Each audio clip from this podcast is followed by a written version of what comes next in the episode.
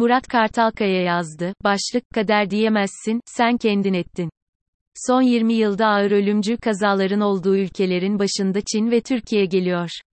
Kader deyip geçiştir, vefat edenleri şehit ilan et devletimizin tüm gücüyle arkalarındayız de konuyu kapat. Devlet can gittikten sonra arkasında durmamalı, öncesinden önlem almalı. Ne yazık ki geçen haftayı yas içinde tamamladık. Kömür ocağındaki patlama sonucu 41 vatandaşımızı kaybettik. Avrupa'da bu tür kazalara uzun zamandır rastlanmıyor. Son 20 yılda ağır ölümcül kazaların olduğu ülkelerin başında Çin ve Türkiye geliyor. Birer defa Rusya, İran, Polonya ve Şili'de yaşanmış. Bir kez de ABD'de. Bu ülkelerin ortak özelliklerini, insan hayatına değer vermemeleri, bu işin fıtratında var, kader işte, deyip geçiştirdikçe, kader, olmaya devam edecek. Arkasından bir de tüm vefat edenleri, şehit ilan et devletimizin tüm gücüyle arkalarındayız, de konuyu kapat.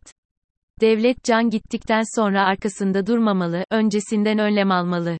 Ölen madenci yakınlarının anlattıkları, Sayıştay raporu kazanın bağıra bağıra geldiğini gösteriyor. Allah ölenlere rahmet eylesin, yakınlarının başı sağ olsun. Tüm Türkiye demiyorum. Türkiye, iki gün sosyal medya hesaplarından derin üzüntüsünü dillendirir, sonra gündeliğine döner. Hep öyle oldu. O yüzden hep birlikte kaderimizi kendimiz yaratıyoruz. Cari açık Ağustos 2022 ayı cari açığı 3 milyar dolar. Son bir yıllık cari açık 41 milyar dolar. Türk lirası değersizleştikçe döviz açığımız arttıkça artıyor. Ne ekonomik öngörü ama. Ülkeye bir de kaynağı belli olmayan 28,3 milyar dolar girmiş. Cari açığın üçte ikisi belirsiz paradan karşılanıyor. Sakın, Türkiye ucuz, global yatırımcı geliyor, demeyin. Portföy yatırımlarında ısrarla yabancı satışı devam ediyor. Doğrudan yatırım deseniz, maalesef değil. Türkiye'ye ilk 8 ayda 2,9 milyar dolar yatırım gelirken, 3,2 milyar dolar yatırım çıkışı oldu.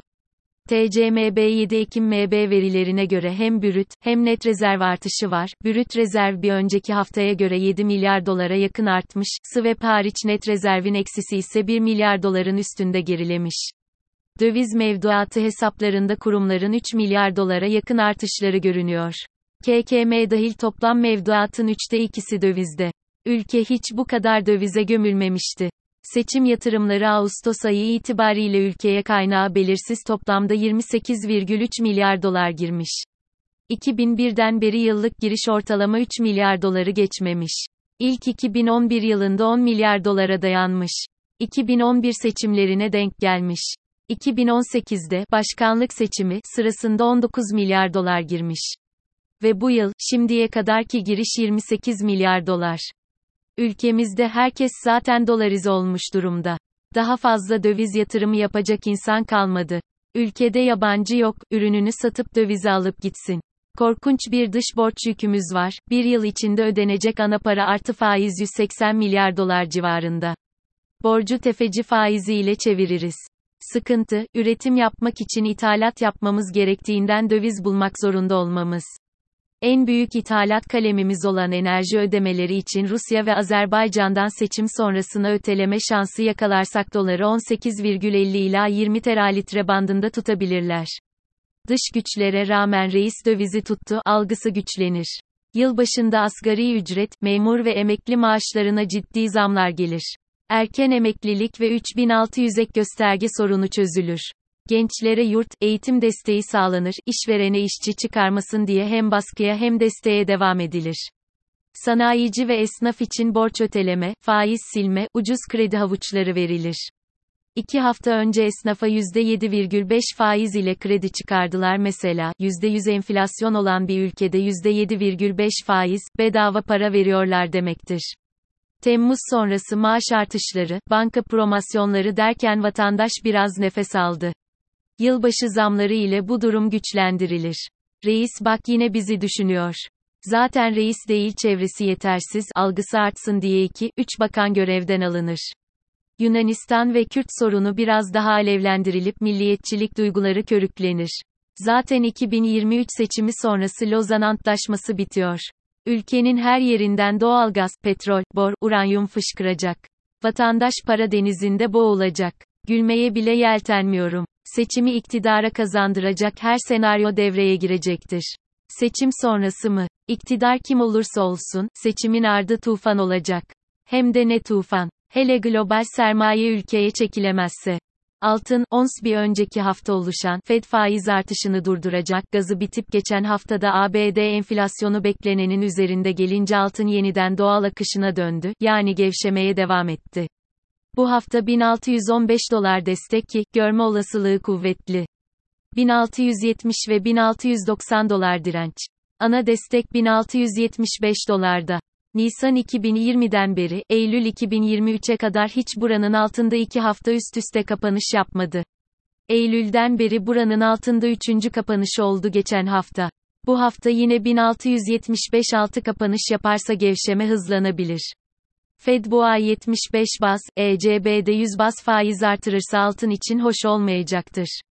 Gerçi ilginçtir. Hem Bitcoin, hem de, J endeksi ana desteklerini kırdıkları halde gevşemelerini hızlandırmadılar bir aydır. Dolar, Türk lirası, bu hafta destek 18.40, direnç 18,70 ve 19. 10. Hedef 20.20 ve 22. 70. İyimser haberlere desteği 18. 20. Avro, dolar geçen haftaki yüksek gelen ABD enflasyonu doğal olarak Fed'in 75 bas puan faiz artışı yapacağını kesinleştirdi gibi. Buna rağmen ECB'nin de 100 bas puan ve üstü faiz artışı yapacağı beklentisi, 0.96 seviyesini tuttu. Bu hafta, 0,9535 destek, 0.9850 ve 1.00 direnç.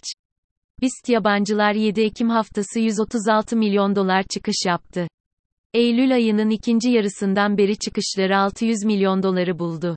BIST'teki yabancı payı %32'ye kadar düştü.